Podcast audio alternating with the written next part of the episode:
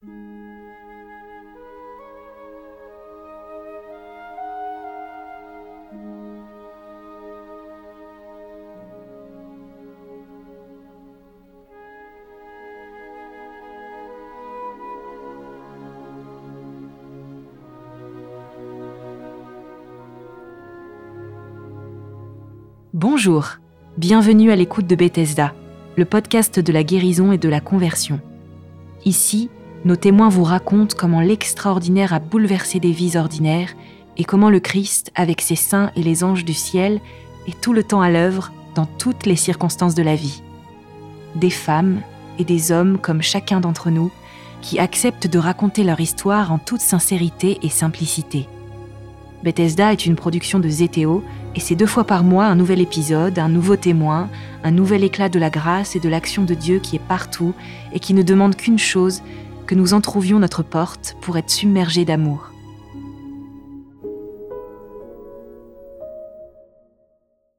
Voilà, je m'appelle Alain. Je témoigne euh, aujourd'hui euh, pour le podcast Bethesda de, mon parcours spirituel si quelqu'un m'avait raconté mon parcours quand je l'ai commencé, euh, avant que je commence, je pense que je ne l'aurais pas cru. Aujourd'hui, je me demande euh, pourquoi j'ai reçu ces grâces? Pourquoi moi? J'ai pas l'impression d'être un chrétien particulièrement exemplaire, euh, pas plus un chrétien honteux, mais pourquoi moi, c'est quand même un mystère. Est-ce que je le mérite? Bah, si je si je l'ai reçu, je pense que c'est que le Seigneur estimait que je le méritais. J'ai lu quelque part que le, Seigneur ne choisit pas ses serviteurs euh, en fonction de leurs capacités, mais qu'il donne les capacités à ceux qu'il a choisis. Donc je pense que c'est ce que je suis en train d'expérimenter. Euh, j'ai envie de dire un mot de, de mes ascendants, parce que je crois que ça a marqué ma psychologie ce qui a marqué ma psychologie, euh, c'est un certain nombre d'aïeux que je n'ai pas connus euh, qui ont péri pendant les, guerres. Euh, du côté paternel, il y avait dix enfants, je pense. les trois aînés sont morts à la guerre, de 14. Et il n'est plus resté que des filles, à part mon grand-père paternel du côté euh, maternel, euh, le frère de, ma grand-mère était résistant. il a été arrêté et, mort en déportation à Mauthausen. Donc je suis issu d'une famille de, combattants et de héros. Euh, et en même temps, j'ai baigné dans une idée où il y, avait du, il y avait du danger quand même. Enfin, être à la guerre de 14, c'était dangereux, ça c'est clair. Alors le danger, euh, le danger est lui aussi d'une autre source, c'est que mon grand-père maternel était euh, d'origine juive. Enfin, en tout cas, il avait un nom juif, parce qu'en fait, euh, il n'était ni ni circoncis ni aucunement pratiquant. Mais bon, il avait un nom juif. Donc en 41, 44, 45, c'était un danger de mort à soi-même, en soi. Et je pense que ce danger, euh, ce danger est demeuré parce que c'est une judéité dont je ne parle jamais.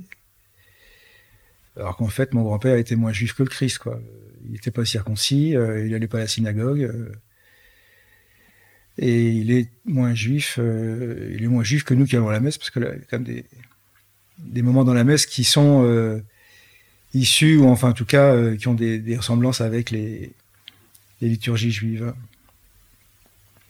Mais bon, c'est resté, euh, c'est resté euh, une tâche. Euh, c'est resté un danger en fait, et je crois que je crois que ça reste, ça reste un danger parce que j'en parle parce que je pense que c'est incorporé en fait.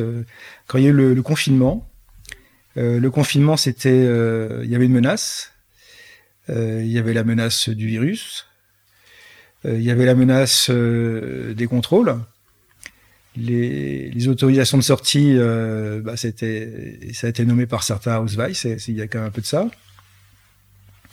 Et en fait, j'ai totalement incorporé euh, la menace et, les interdictions et les dangers. Et j'ai vraiment très très mal vécu ce confinement. J'ai, pas eu le Covid, euh, mais j'ai eu le confinement. Le confinement, ça m'a fait un, tort considérable. Donc ça, on n'entend pas beaucoup parler, mais je crois qu'il y a beaucoup de gens qui en ont vraiment euh, souffert. Dans mon entourage, j'entends beaucoup parler de, jeunes qui sont suicidés. Et ça, c'est quand même un drame et une honte absolue. Donc, euh, un contexte transgénérationnel euh, un peu compliqué.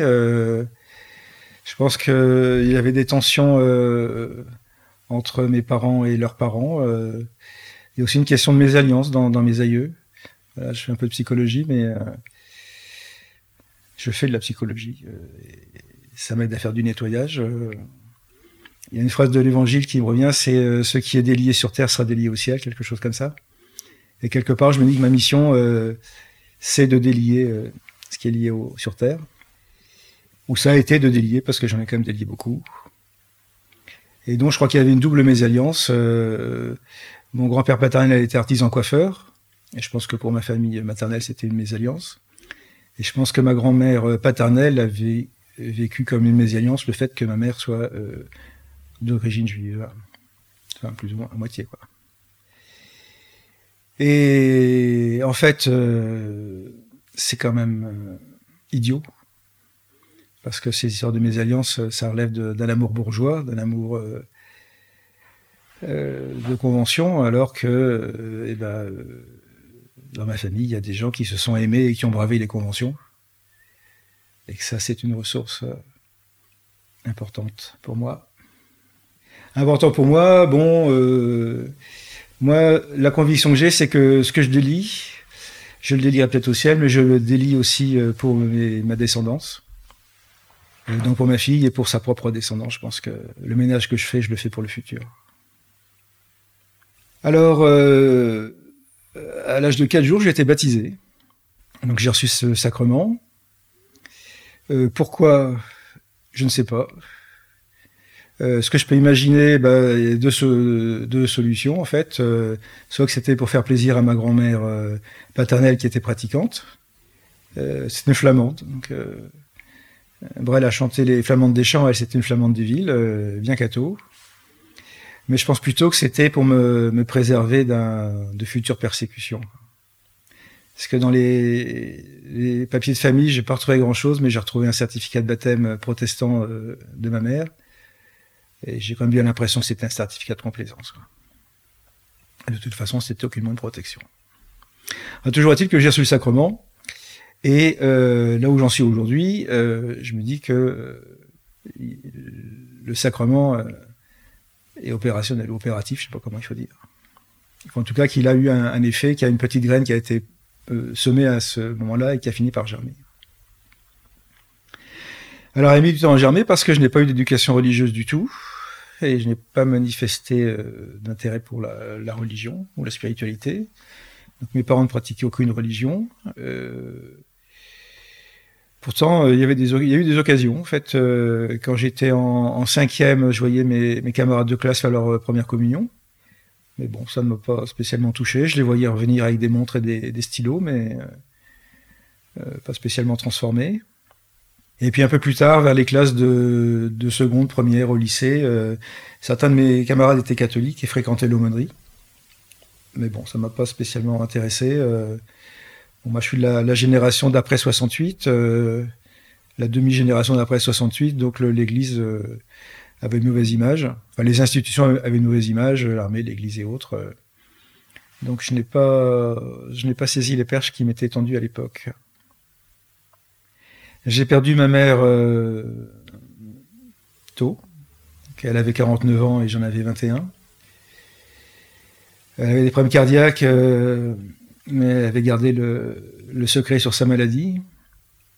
J'ai retrouvé une lettre d'elle à son père euh, huit jours avant sa mort. Elle disait que tout allait bien et tout allait bien se passer. Et le jour de son enterrement, euh, je me suis dit que elle, allait connaître quelque chose qui n'était pas donné de connaître aux vivants. Donc j'avais pas de mots pour le nommer. Euh. Aujourd'hui, je dirais qu'elle est près du père. Et je pense que j'ai retrouvé là, là où plus tard. Donc j'avais cette idée quand même qu'il y, a autre chose, euh, une autre dimension, une dimension après. Enfin bon, je savais pas. Euh, en, terminale, en philo, on avait quand même déjà des, notions. Est-ce que c'était la métaphysique Comment ça s'appelait Je ne sais pas. Il y a deux choses qui m'ont intéressé en philo, c'est ça. Bon, c'est cet aspect de spiritualité. Ma prof de philo doit se retourner dans sa tombe si elle m'entend. et puis la psychanalyse. Ça, ça m'intéressait beaucoup. Et je pense que ça m'aurait bien aidé d'en faire une à l'époque. je l'ai fait plus tard. Donc c'est encore des graines qui, sont semées et qui poussent quand ça peut. Euh, il y a quelques années, j'étais fait un pèlerinage en Terre Sainte et le guide nous expliquait que dans le désert, euh, il y a des graines comme ça qui sommeillent dans, dans le sable. Et puis tout d'un coup, il y a une pluie. Et donc une pluie du désert, enfin c'est des, des, des, sauts et des sauts. Et tout d'un coup, euh, tout pousse. Bah, mon parcours, c'est ça un peu. Donc à l'époque, je connaissais une jeune femme. Euh, c'était ma première euh, liaison. Je n'avais pas de, de modèle euh, du couple. Enfin, les seuls modèles de couple que j'avais, c'était les, couples de mes parents et grands-parents, qui n'étaient pas très lumineux.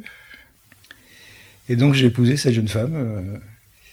Je lui ai proposé, elle a accepté. Et après, elle m'a dit qu'elle a accepté parce que je lui ai demandé. C'est une raison, effectivement. Et le jour euh, du mariage, donc moi j'étais pas, enfin j'étais baptisé, mais j'avais pas d'éducation religieuse et pas les, sacrements de, communion euh, ou, de, confirmation. Donc il y a eu une bénédiction euh, dans une église. Et là, j'ai eu une émotion très forte où je me rendais compte que c'était pas juste. J'avais vraiment pas envie de m'engager, j'étais vraiment pas prêt. Donc là, c'était ah, trop tard. J'avais pas encore dit oui, mais enfin bon, c'était quand même trop tard pour, euh, pour reculer. Mais là, je chantais bien que ça allait pas. Et effectivement, ça n'a pas été, puisque euh, on, a divorcé quatre ans plus tard. Et là, ça a été une période difficile, euh, très difficile, une période d'errance. Bon, déjà, on a vendu la maison qu'on avait achetée en commun, donc il y a eu des problèmes de logement. Enfin, j'habitais chez l'un, chez l'autre. Et puis là, il s'est passé quelque chose de fondamental pour ma vie, je crois. J'ai fait un voyage en Inde. Donc avec euh, mon épouse, euh, on avait pris l'habitude de voyager. Elle était enseignante, donc elle avait des loisirs. Et on a voyagé un peu partout en Europe. On est allé aux États-Unis. Et puis euh, là, j'ai envie d'aller en Inde. Alors pourquoi en Inde? Je sais pas. Donc je suis parti en Inde, non pas sac à dos, mais en voyage organisé. Et là, ça a été une révélation. Parce que là, j'ai vu, j'ai vu de la spiritualité. Euh, j'ai visité des, temples euh, hindouistes ou bouddhistes et j'ai vu une grande ferveur. Euh, j'ai vu aussi de, la joie, de l'animation. tout est coloré là-bas. et puis des gens qui, qui visiblement pratiquaient leur rite avec ferveur. J'ai vu aussi beaucoup de souffrance. les mendiants, les mendiants estropiés pour les rendre plus, plus attractifs à l'aumône. Et puis j'ai vu la mort, puisqu'il y a des, bûchers euh, en public. Hein. Euh, donc en fait, j'ai fait euh, ce qu'a fait le, Bouddha quand il est sorti du palais de, de son père, puisqu'il était préservé dans, pour ceux qui connaissent pas l'histoire, donc, donc il était dans, préservé tout dans le palais de son père, et puis un beau jour il est sorti, et puis il a découvert ça, il a découvert la souffrance, il a découvert la mort, il a découvert la maladie. Il est devenu Bouddha. Donc ça, ça m'a beaucoup impressionné et euh, intellectuellement, euh, les, guides expliquaient ce qu'était l'hindouisme ou le bouddhisme et ça m'a beaucoup intéressé aussi. Donc rentré, euh, en France, eh ben, j'ai fini de divorcer. Il y a une période de flottement, c'est un euphémisme. Donc je sortais beaucoup, enfin j'allais beaucoup en boîte de nuit, euh, des, choses comme ça. Enfin heureusement j'ai jamais aimé boire, donc euh, j'ai moins été préservé de ça. Et puis j'ai fini par acheter un appartement. Donc là je retrouvais un peu de, stabilité, enfin j'ai retrouvé beaucoup de stabilité d'ailleurs. Euh, et puis je me suis mis à faire du yoga. Donc je me suis mis à faire du yoga parce que j'avais vu ce genre de choses en Inde. Et donc c'était à la fois une activité physique et une activité spirituelle. Bon, c'était une activité relaxante, donc c'est bien de ça dont j'avais besoin à l'époque. Et du yoga, bah, j'ai déroulé le, fil de la plotte. Euh, Un beau jour, la prof de yoga nous a fait la réclame pour un week-end d'épanouissement. Donc à l'époque, bah, je sentais bien que j'ai besoin d'épanouissement, donc je me suis inscrit au week-end. Et puis en fait, patatras, ce week-end d'épanouissement, c'était un week-end de thérapie de groupe. Et là, euh, enfin là j'ai pleuré et euh, je pense que je l'avais, euh, enfin je pense que je l'avais jamais fait quoi. Donc ça, ça m'a ouvert et j'ai continué avec ces gens-là. donc ils faisaient de la thérapie sans, sans beaucoup de formation, enfin d'une façon totalement sauvage quoi. Bon, j'avais pas de référence. Bah, c'est un peu le problème, c'est que j'avais pas de référence en thérapie, j'avais pas de référence en médecine, j'avais pas de référence en spiritualité. Euh, euh, bon, j'ai eu une enfance euh, quand même assez solitaire. Je me suis coupé de, mes parents. bon, il y a eu un certain nombre d'événements traumatisants dans mon enfance, hein, qui sont pas des événements extraordinairement violents, mais que, que j'ai mal vécu. Euh, enfin bon, je me suis coupé mes parents. Quoi. Mon frère me raconte que j'ai pas, j'aurais pas parlé pendant des années. Donc évidemment, je me suis coupé de cette euh, source-là, je me suis coupé de ses racines. donc je suis arrivé à l'âge adulte sans racines. Et c'est, il faut l'avouer, euh, dangereux. Donc yoga, thérapie. bon, j'étais amené à fréquenter des, des, gens qui, étaient dans une secte. C'était la, secte de, Rajnish. Euh, donc un gourou indien qui vit aux États-Unis, qui collectionnait les Rolls-Royce et les montres de prix. Euh. Donc je suis allé à plusieurs week-ends chez ces gens-là. Euh. Bon, ça m'a pas, déplu, mais enfin j'ai pas adhéré non plus. Bon, j'aurais aussi bien pu, mais je l'ai pas fait. Donc merci Seigneur de m'en avoir préservé. Donc une ambiance New Age. Euh. Moi, j'avais une amie qui s'intéressait à l'astrologie qui m'a emmené au cours. Euh, bon, ça, j'ai pas trop adhéré. De l'astrologie, euh, j'ai goûté au tarot. Alors ça, ça m'a, par contre, ça, ça m'a tout à fait fasciné parce que moi, j'ai une formation d'ingénieur et je voyais dans les tirages des choses qui étaient hautement improbables. Alors, quand je dis improbable, c'est qu'en fait, la probabilité que ça arrive me semblait quand même extrêmement faible. du genre une chance sur, sur des centaines de milliers. Quoi je me dis, bon, une fois, bon voilà, euh, mais quand c'est 2, 3, 4, 5, 6 fois, euh, il y a peut-être quelque chose. Quoi. Mais bon, il y a quelque chose. Euh, c'est très intéressant au point de vue symbolique aussi. non, il y a quelque chose de dangereux, je pense, à vouloir faire des prédictions.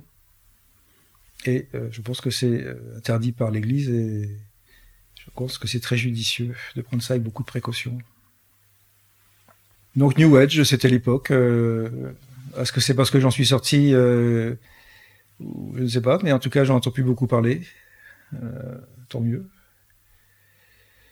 Et de là, euh, là j'ai eu un coup de chance, c'est que je suis arrivé dans une entreprise qui s'intéressait beaucoup aux, techniques de communication et au développement personnel des, cadres. Et j'ai eu l'occasion de faire une formation en PNL. Et ça, ça a été, ça a été très intéressant parce que là, il y avait de la rigueur, et en même temps, euh, il y avait euh, de l'ouverture.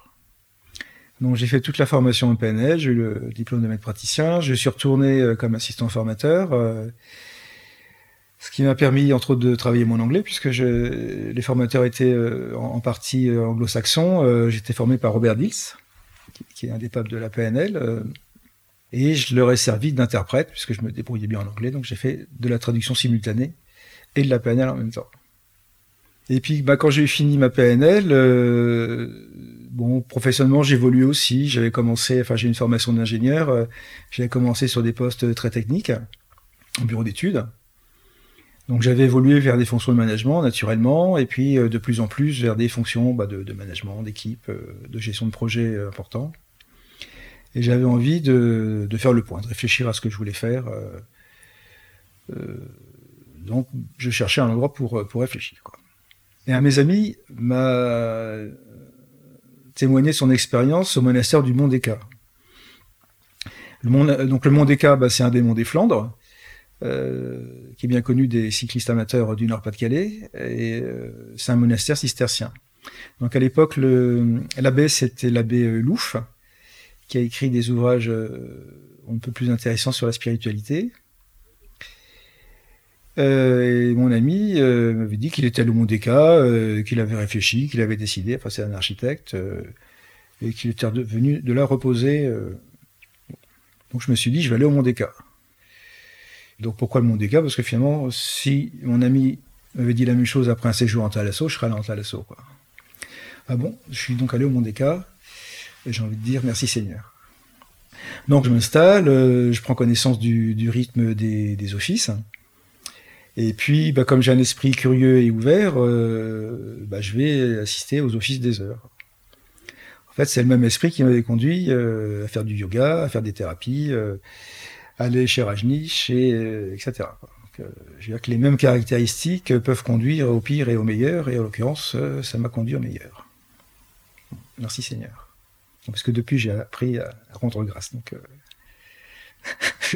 j'aime, j'aime vraiment maintenant dire merci Seigneur. Ça, c'est une histoire aussi.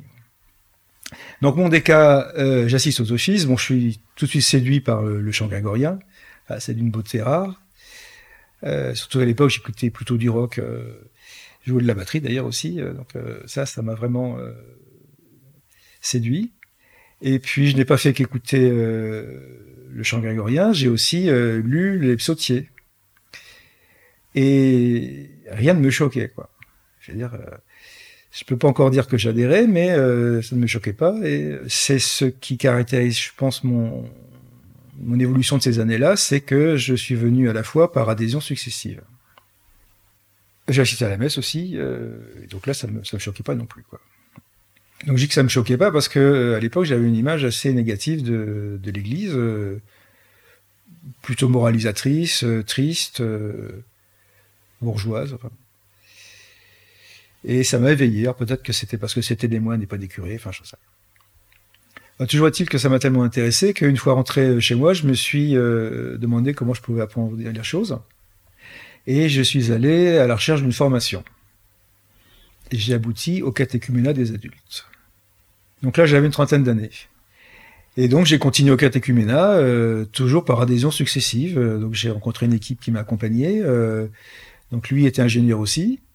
Euh, qu'il faut un ingénieur pour accompagner un ingénieur, semble-t-il. Euh, quand moi j'étais un ingénieur qui s'était ouvert autre chose avec euh, la PNL et, le reste, bon, même si, même si j'ai fréquenté des milieux sur lesquels je mettrais une étiquette plutôt négative, ça m'a quand même ouvert.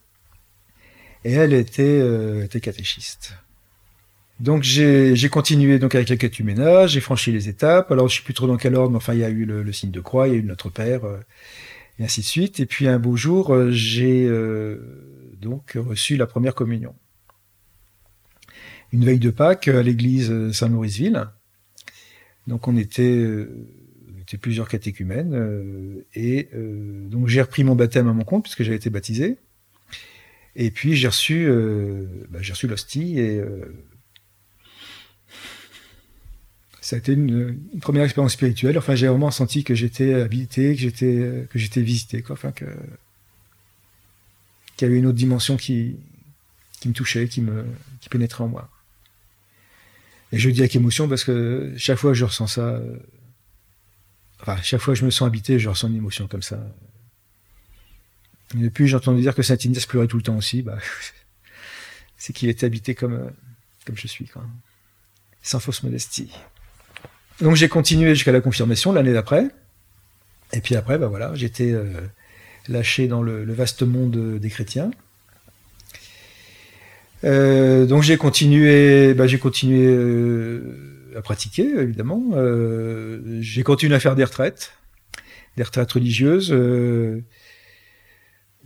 suis, je, suis, venu à la fois par les retraites, j'ai continué, ça ça m'a toujours plu et ça me plaît toujours ça a été pendant longtemps une des principales sources de, de nourriture spirituelle. il y a l'aspect de se mettre euh, en dehors de la vie habituelle, euh, euh, d'arrêter de courir. et professionnellement et autres, j'ai toujours beaucoup couru, je me suis beaucoup investi. Et puis un beau jour, un beau jour, j'étais à Chauveton. Donc Chauveton, c'est une abbaye bénédictine qui se trouve en Belgique, pas très loin des grottes de Han, pour ceux qui aiment le tourisme. Et moi, j'aimais beaucoup Chauveton parce que à Chauveton, il y a deux rites qui sont pratiqués. Il y a le rite latin qu'on connaît habituellement ici, et il y a le rite oriental, donc le rite des, orthodoxes. Et j'aimais beaucoup le rite orthodoxe, en fait, parce que c'est beaucoup plus long, euh, plus solennel, et la longueur des offices me permettait de m'intérioriser davantage, euh, de, prier davantage, autrement dit.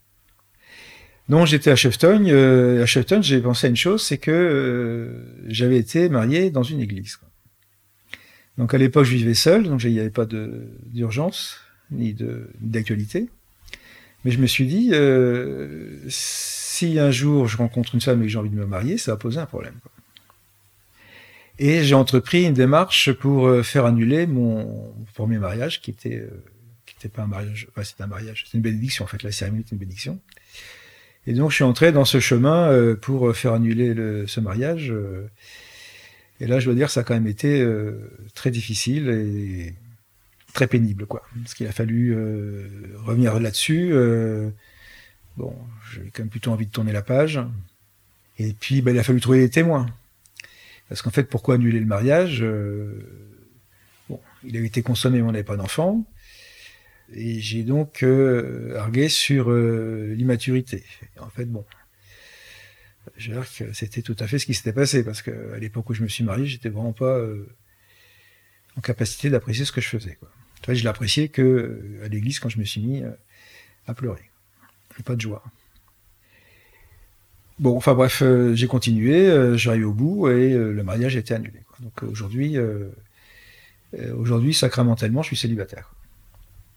Dans ma vie privée, je suis célibataire aussi. Et puis bah, j'ai rencontré la, mère de ma fille. Bon, au début, on vivait pas ensemble. Et puis ma fille est arrivée. Donc euh, ça c'est, je pense, euh, je pense que c'est le plus beau jour de ma vie. Si elle écoute ce message, enfin je l'ai déjà dit, mais bon, ça c'est le plus beau jour de ma vie.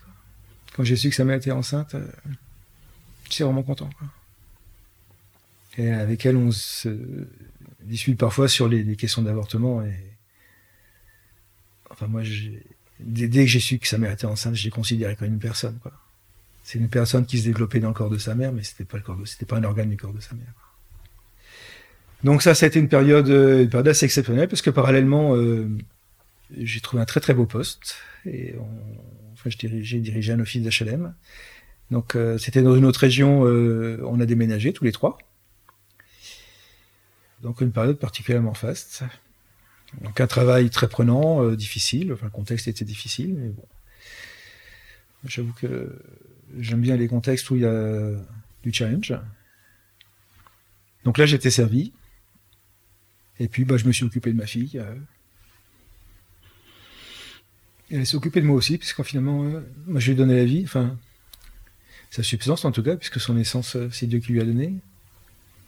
Mais elle a fait de moi un père, finalement. Parce que là, j'étais un, homme, un adulte, euh, un amant, un compagnon, mais elle fait de moi un papa. Et là, j'ai une expérience marquante, c'est que euh, à week-end, on était avec d'autres euh, d'autres jeunes couples, avec des jeunes enfants, et les enfants jouaient.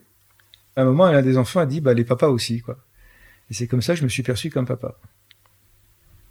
Et je suis toujours un papa, entre autres. La relation avec sa mère n'était pas satisfaisante, donc on s'est séparés. Euh, on est tous les deux originaires de, la région lilloise, donc elle est retournée chez sa mère euh, en région lilloise. Et moi, j'ai suivi pour euh, rester le père de ma fille. Donc j'ai démissionné. J'ai démissionné sans rien avoir de l'autre côté. Et, et, en fait, j'ai jamais réussi à retrouver le, poste que, j'avais. Donc j'ai jamais réussi. j'ai jamais réussi. Enfin, j'ai donc je voyais bien les gens qui avaient, des postes que j'avais pas. Euh. Et bon, il y a quand même une certaine consanguinité par ici, euh, consanguinité euh, que je ne partageais pas. Donc ça a été compliqué. C'était période, une période sombre parce que bon déjà j'ai quand même dû me battre pour pour voir ma fille. donc sa mère est revenue chez sa mère et moi j'ai pris un appartement à proximité. donc là, ma fille avait 3-4 ans.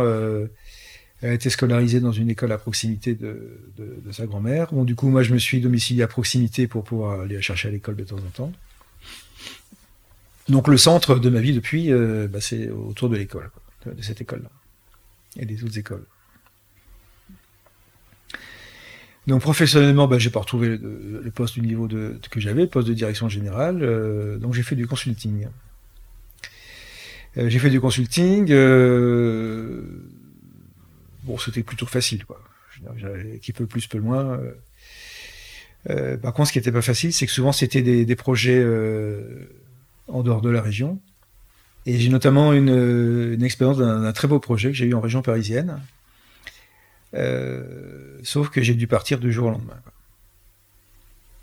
Euh, quand je dis du jour au lendemain, c'est au sens propre. Quoi. Je, euh, je, devais voir ma fille un mercredi, mettons. je me souviens plus très bien de notre rythme de garde, mais mettons un mercredi, et je suis parti, je suis parti le mardi, donc je n'ai pas pu la voir le mercredi. Et elle a vécu ça, cette séparation, comme une mort. La mort de, moi. Euh, on allait régulièrement voir les spectacles de marionnettes. Et bon, je m'étais lié avec la, marionnettiste. Et elle m'a raconté que ma fille lui avait dit Mon papa est mort.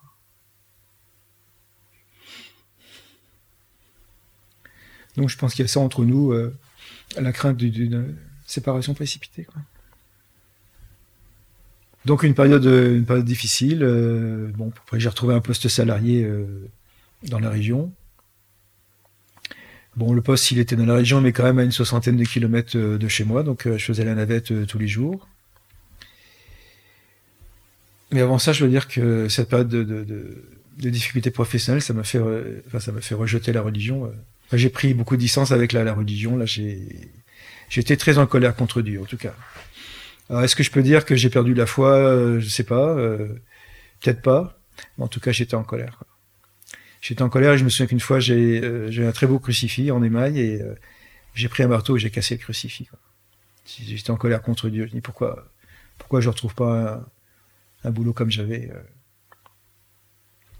Et puis, ben, j'ai renoué. Après, après un certain temps, j'ai eu envie de, revenir de revenir à la fois, de retourner à la messe. Euh.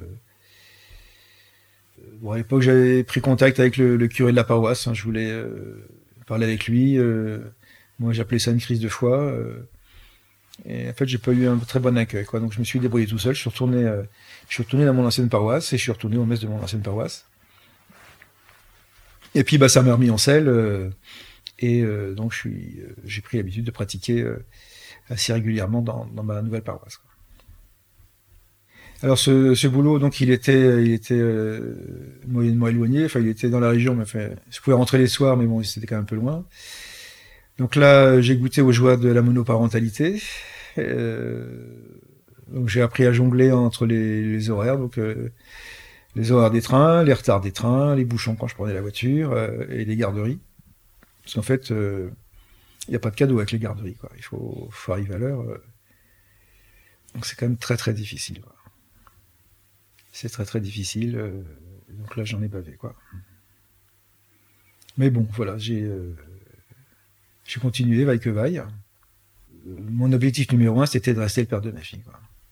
Et donc, en réfléchissant à tout ça, je me dis, bon, j'ai, il y a quand même deux ou trois fois où j'ai, refusé des postes euh, de mon niveau parce que j'aurais dû déménager. Et en fait, je voulais pas quitter le, rythme, le rythme des, visites. même, même une garde à temps partiel il y avait une régularité. Euh, bon, j'ai vu ma fille grandir, j'ai vu ses copains, j'ai fêté ses anniversaires. Euh, bon, euh, donc je pense que j'ai fait le bon choix. pareil que choisir ses préférés ou choisir ses renoncés, voilà, j'ai préféré. J'ai préféré, bah donc j'ai changé de, travail de temps en temps. Jusqu'à trouver un travail. Alors là, c'était près de chez moi, par contre, puisque je pouvais rentrer à pied le midi euh, pour déjeuner. Euh, par contre, j'avais beaucoup de déplacements, donc je roulais en gros 40 000 km par an. Enfin, j'avais, j'étais responsable d'une région qui couvrait Champagne, Ardennes, Picardie et, Nord-Pas-de-Calais, donc plus grand que le Benelux. J'aurais dû être partout et j'étais jamais nulle part. et ça a assez mal fini. En fait, ça a fini par un burn-out. Mais avant, je pense que j'ai envie de parler de quelque chose qui, que j'ai vécu à cette euh, époque-là, puisque je suis entré en franc-maçonnerie. Donc pourquoi euh, Pourquoi pas en fait? Pourquoi pas? Donc j'ai été sollicité par euh, un ami en qui j'avais confiance, et puis et puis en fait par la curiosité. Bon, la porte est fermée, elle s'ouvre. allons voir, allons voir. Comme j'étais allé voir le Monde Eka et comme j'étais allé voir le New Age et ce genre de choses. Et puis je m'étais dit, bah, il paraît qu'on euh, y entre difficilement, mais on en sort facilement. En fait, c'est pas tout à fait ça. Euh, c'est pas qu'on y entre difficilement, c'est qu'on y entre, euh, c'est que c'est long, parce que c'est vachement administratif. Et on en sort, puisque, enfin, je vais un peu spoiler mon, la fin de mon exposé, mais j'en suis sorti. Mais c'est quand même pas si facile. Alors, franc-maçonnerie, bah, j'ai fini par rentrer. Euh, euh, donc, j'ai vécu la cérémonie d'initiation. Euh, pour certains, c'est une révélation. Moi, je me dis, bof, tout ça pour ça. Ça m'a franchement rien fait. Euh, et puis, moi, j'ai continué. Euh, j'ai continué. Et en fait, tout au long, je me suis demandé à quel point c'était bien compatible avec ma foi. Parce que ça sent le soufre, la franc-maçonnerie. Encore que le, le, soufre, il est quand même dans pas mal d'endroits aujourd'hui. mais bon, je me suis quand même posé la question je me suis posé la question. Euh, déjà, il y a plusieurs y a la franc-maçonnerie régulière qui vient des Anglais et qui impose de croire en Dieu. Bon.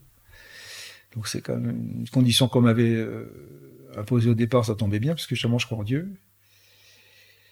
Euh, il faut que le conjoint soit d'accord, mais là, je n'avais pas de conjoint. Euh, donc j'avais satisfait aux conditions. Quoi. Donc comment savoir si c'était euh, si compatible? Ben, J'en ai, ai parlé en confession.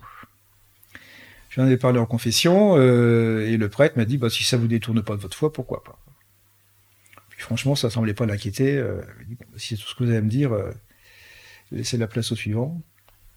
Mais bon, ça m'a quand même interpellé, parce que Dieu, qui est Dieu pour moi quoi? C'est le Dieu créateur Est-ce que c'est le Dieu qui s'est révélé? Pour moi, Dieu s'est révélé et il me parle. Ça, c'est pas évident que ce soit le, la même chose que le concept euh, maçonnique. La franc-maçonnerie, ça part de la religion naturelle. Mais qu'est-ce que c'est que la religion naturelle? C'est pas si évident que ce soit compatible avec le christianisme. Et puis, euh, j'ai prêté serment sur le, le, plus pur esprit du christianisme. Alors ça, c'est intéressant, en fait. Qu'est-ce que c'est que le plus pur esprit du christianisme? En fait, on n'en sait rien, puisque on prête serment sur un concept qui n'est pas euh, développé. Le bon côté, c'est que ça permet de, euh, de rester en bon terme avec les, autres frères, euh, puisqu'on parle tous d'une chose différente. Donc, pour vivre en société euh, apaisée, c'est pas plus mal. Mais finalement, qu'est-ce que c'est que le plus pur esprit du christianisme? Pour moi, chrétien, ça m'intéresse. Quoi. Est-ce que c'est est-ce que c'est les évangiles? Est-ce que c'est les actes des apôtres? Est-ce que c'est les lettres de Paul? Est-ce que c'est les, textes des, pères de, l'Église? Bon, mystère, euh, mystère, mystère, mystère. Euh. Peut-être que le plus pur esprit du christianisme, pour certains, c'est même pas ça. C'est un état d'esprit. C'est l'état d'esprit de, charité, euh, d'aimer son prochain comme soi-même. Ce qui d'ailleurs n'est pas venu nouvellement avec le christianisme, puisque c'est déjà dans le Lévitique, dans l'Ancien Testament donc donc dans, le, dans la Torah, quoi, le Pentateuque. Donc je me demande quand même si, euh, pour beaucoup, pour certains en tout cas, soyons euh, prudents, euh, le plus pur esprit du christianisme, c'est pas simplement un état d'esprit. Et je pense que là, il y a quand même un problème parce que, pour moi, la base pour un chrétien, c'est de, croire au Christ, le Christ, vrai homme et vrai Dieu, qui est mort et ressuscité pour nous sauver. Et ça me semble largement différent de, de ce que c'est qu'un état d'esprit. Donc j'ai continué parce qu'il y a des bons côtés à la franc-maçonnerie. Euh, déjà un bon côté, c'est que euh, quand on commence la tenue, la, porte est fermée et les soucis restent dehors. C'est quand même un, gros avantage. Euh, il y a une convivialité. je pense que pour certains, ça permet d'évoluer dans, sa maturité, bon, dans sa relation aux autres. Bon, moi, j'avais fait le travail par ailleurs, donc ça, ça m'a pas trop servi. Mais bon, moi, j'ai pris ça, euh, j'ai pris ça d'une manière euh, assez détachée. Euh, euh, j'ai jamais vraiment pris ça au sérieux de point de vue spirituel. Et en fait, la meilleure façon de décrire ma présence dans cette association, et ça, mes bien-aimés frères l'ont jamais cru, mais c'est qu'en fait, moi, je suis chrétien, c'est-à-dire que c'est du verbe être, donc c'est profondément mon identité, et que j'ai fait de la franc-maçonnerie, euh, c'était un, comportement. Précédemment, j'avais fait du yoga sans être hindouiste, euh, j'ai pratiqué les arts martiaux japonais sans être shintoïste, et j'ai fait de la franc-maçonnerie sans être anticlérical. Bon, ça, euh, Dieu m'en garde. Il m'en a gardé d'ailleurs. Merci Seigneur. Donc ce travail, ce travail avec la grande région, eh bien, ça avait l'avantage, c'est que c'était près de chez moi. Ça avait l'avantage, c'est que ça m'a permis de payer mon loyer. Enfin, mon loyer, c'était par lui, parce que j'avais acheté une maison. Euh, donc, ça m'a permis de payer la maison. Et en fait, cette maison, euh, mis à part les quatre murs euh, et le toit, c'était aussi le foyer où j'ai vécu à temps partagé avec ma fille. Donc, les publicités des, promoteurs qui disent vous achetez votre foyer pour votre famille, etc., c'était tout à fait vérifié. Et ça m'a permis d'avoir une stabilité. Et puis, bon, les relations avec la mère de ma fille étaient quand même pas très fluides. Donc, j'ai fait une autre démarche à ce moment-là, c'est euh, d'entamer une action en justice pour euh, officialiser la garde alternée. Donc, j'ai fait cette démarche, enfin, j'ai pris l'initiative. bon, c'est pas spécialement facile non plus, ces démarches en justice. bon, il y a des les, procès sont reportés. Enfin bon, c'est long et pénible. Euh, un petit plaisir quand même, c'est que la mère de ma fille s'est disputée avec son avocate pendant l'audience, donc euh, ça m'a peut-être aidé à obtenir ce que je voulais. Et donc là, j'avais euh, officiellement la garde de ma fille une semaine sur deux. Bon, je pense que ça n'a pas été facile pour elle parce que était toujours en train de partir. Enfin, ça m'a au moins permis de, de la connaître et je pense que euh, elle se rendra compte un jour que ça lui a permis aussi de me connaître. Parce qu'un week-end sur deux, c'est pas beaucoup.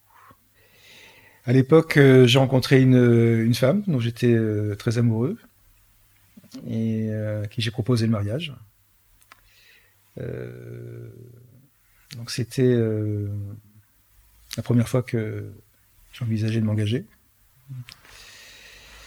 Et alors, euh, coup de théâtre, euh, elle a rompu 15 euh, jours après avoir accepté ma demande en mariage.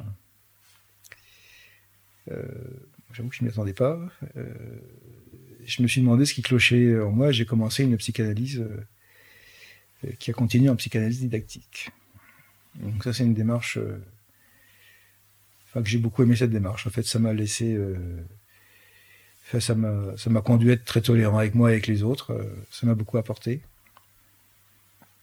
Euh, j'ai eu un burn-out. Euh, j'ai été licencié. Euh, bon, en plus, j'avais été engagé non seulement pour mes mérites, mais parce que j'étais à un âge où le recrutement était subventionné. Bon, quand mon emploi n'a plus été subventionné, ça allait déjà moins bien. Donc, licenciement, prud'homme, bon, j'ai gagné. Et puis, tout ça, ça m'a tellement affecté que j'ai eu des problèmes cardiaques. Donc des problèmes cardiaques, j'en avais déjà euh, pendant mon burn-out. Donc là, il y a eu une erreur médicale et euh, et à coup de chance, euh, puisque j'ai subi un double pontage en urgence. Été retourné, enfin ça allait franchement pas quoi. J'étais allé en vacances, c'était en Pologne, je grimpais au clocher, je devais m'arrêter toutes les trois marches, donc je suis retourné consulter en rentrant. Je suis retourné faire des examens. Et je suis sorti de l'hôpital un mois après. Et en fait, c'est une opération qui est, qui est violente. Quoi. Ils enlèvent le cœur et ils bricolent et ils le remettent. Bon, il y a eu des complications. Euh, je, suis resté dix jours, dix jours euh, euh, en soins intensifs, après en soins de suite. bon, je suis rentré chez moi, j'étais quand même pas vaillant. Enfin, je suis revenu à une vraie vie, plutôt que de courir derrière un emploi du temps que j'arrivais pas à rattraper. Et là, euh, donc là, une fois remis sur pied, eh ben, j'ai commencé une nouvelle carrière. En fait, j'ai une nouvelle carrière en freelance. Et donc, j'ai continué dans ce que j'aimais faire, c'est-à-dire la gestion de projet, et dans le secteur que je connaissais bien, c'est-à-dire le monde HM. Donc ça, ça marchait très bien. Euh, là, je pense que j'avais vraiment trouvé ma place. Euh, Et ça a marché en fait jusqu'à ce que euh, le gouvernement décide de diminuer l'APL, puisque là, ça a euh, déséquilibré toutes les opérations de réhabilitation sur lesquelles je travaillais, et donc mon marché s'est évaporé euh, d'un coup. Bon, ça vaut mieux qu'une crise cardiaque, vous me direz, enfin ça m'a quand même fait un choc. donc je me suis diversifié. Et puis alors il y a trois ans, coup de tonnerre, j'apprends que j'ai un cancer. Donc déjà, c'est pas une bonne nouvelle. Parce qu'une tumeur, euh, on peut l'écrire en un mot, mais on peut aussi l'écrire en deux mots. Tu meurs. Et c'est quand même bien ce que ça annonce. En plus, ça m'a pas été annoncé euh, en douceur. Euh, on dit, bah tiens, bah, vous avez un cancer. Bah, vous avez un cancer, je peux vous opérer. Si vous voulez pas que je vous opère, ce que je peux comprendre, je vous envoie chez le radiothérapeute. Et en fait, quand j'ai fait ma PNL, j'ai eu vraiment beaucoup de chance parce que j'ai euh, été formé par Robert Diss et j'ai été formé par lui, entre autres, au moment où il mettait au point euh, toute sa, euh, sa, théorie sur le lien entre les croyances et la santé. Et donc je me suis dit tout de suite que ça, c'était c'était une piste pour ma guérison. Qu'il fallait que je travaille sur mes croyances. Et, je me suis battu sur trois points. Quoi. Il y avait le physique. Hein, donc c'est clair qu'il fallait que, que je m'occupe de, de, des cellules, de ma biologie. Euh, il y avait le psychologique, que je cherche euh, quel était le symbole de, de, cette maladie et puis quelles étaient les, les croyances, euh, euh les croyances qui avaient mené à la maladie et les croyances qui pouvaient me mener à la guérison. Et puis il y avait l'aspect spirituel. Et j'ai tout de suite pensé que c'est l'aspect spirituel qui allait guider tout le reste.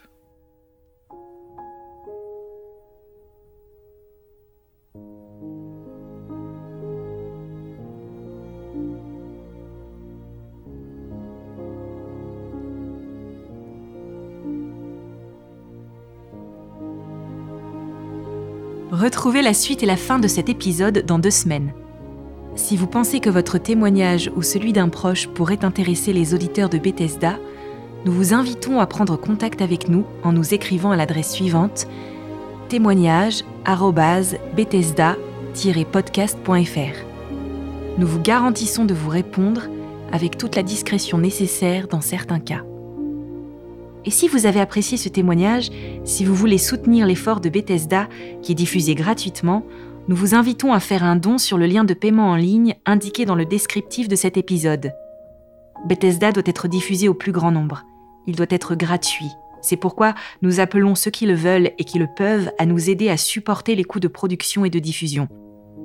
Bethesda, c'est une production de Zeteo, une petite équipe indépendante, pleine de bonne volonté, mais une équipe qui n'ira pas loin si elle n'est pas aidée. Alors d'avance, un grand merci à ceux qui feront un don. Il n'y a pas de petits montants. Il n'y a que des beaux gestes. À très bientôt.